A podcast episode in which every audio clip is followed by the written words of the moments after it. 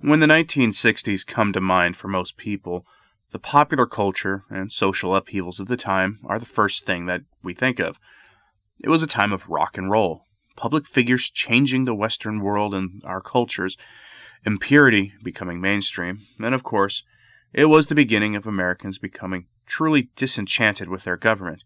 It was a magical time, and people often forget that it was also a time of duck and cover, people building weird shelters in their backyards, and a general fear that gripped the people of the U.S. and the West that at any moment their leaders might decide that now was the time to end civilization by launching a pointless and cataclysmic conflict with the other side in the Cold War.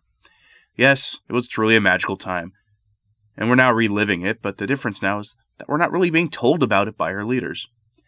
For this short episode of End Times Watch, short because again, um, I'm battling an illness and trying to preserve my voice, I have to speak cautiously about this subject because of who it involves and what it might entail, but you're going to get the picture.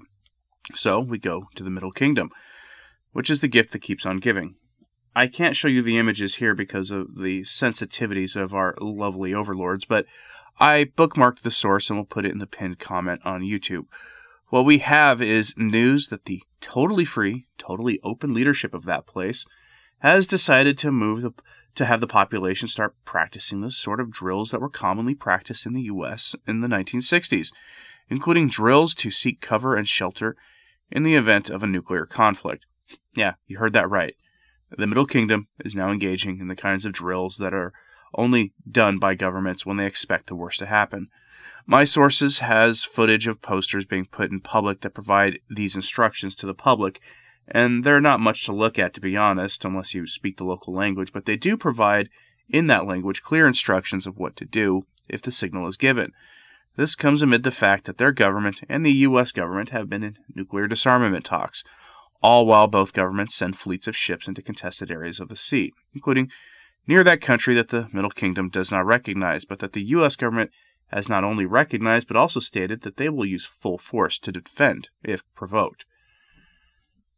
Of course, that government has bigger things to worry about, with the country experiencing historic flooding that is not being reported widely on outside the country, nor is the condition of that country's fav- famous dam one built to withstand historic floods, or so the government engineers bragged, but is now on the verge of collapse, putting at risk more people than the entire U.S. population combined.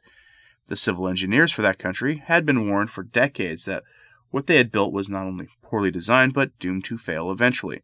Yet they persisted. Why? Because of the nature of that government and the fact that it is the least free society probably on Earth, save for its tiny neighbor run by the closest equivalent to a supervillain. The authorities issued a yellow alert and have evacuated 40,000 people, but if that dam collapses, then all bets are off.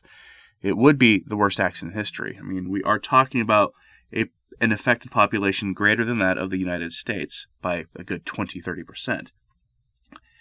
There is the argument being proffered by observers of that country that the use of shelters and propaganda is merely to distract the population from the widespread flooding, but to me that seems doubtful when put in the context of massive naval operations that are currently underway. It seems that the powers that be of that country are preparing for something terrible. Of course, no one wants that, and I'd like to be wrong, and I really, really, really, really, really, really hope that I am. But who really knows? These reports come from normal people who go to great lengths to get footage out and into the hands of people who can report on it safely in the outside world.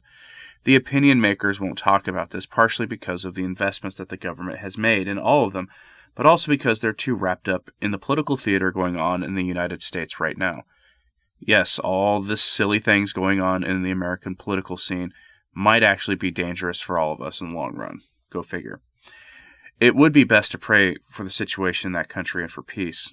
But let me know your thoughts on this below. Again, I'm keeping things very short due to this cold that I have. Thanks for listening. I'm Anthony Stine. Ave Maria.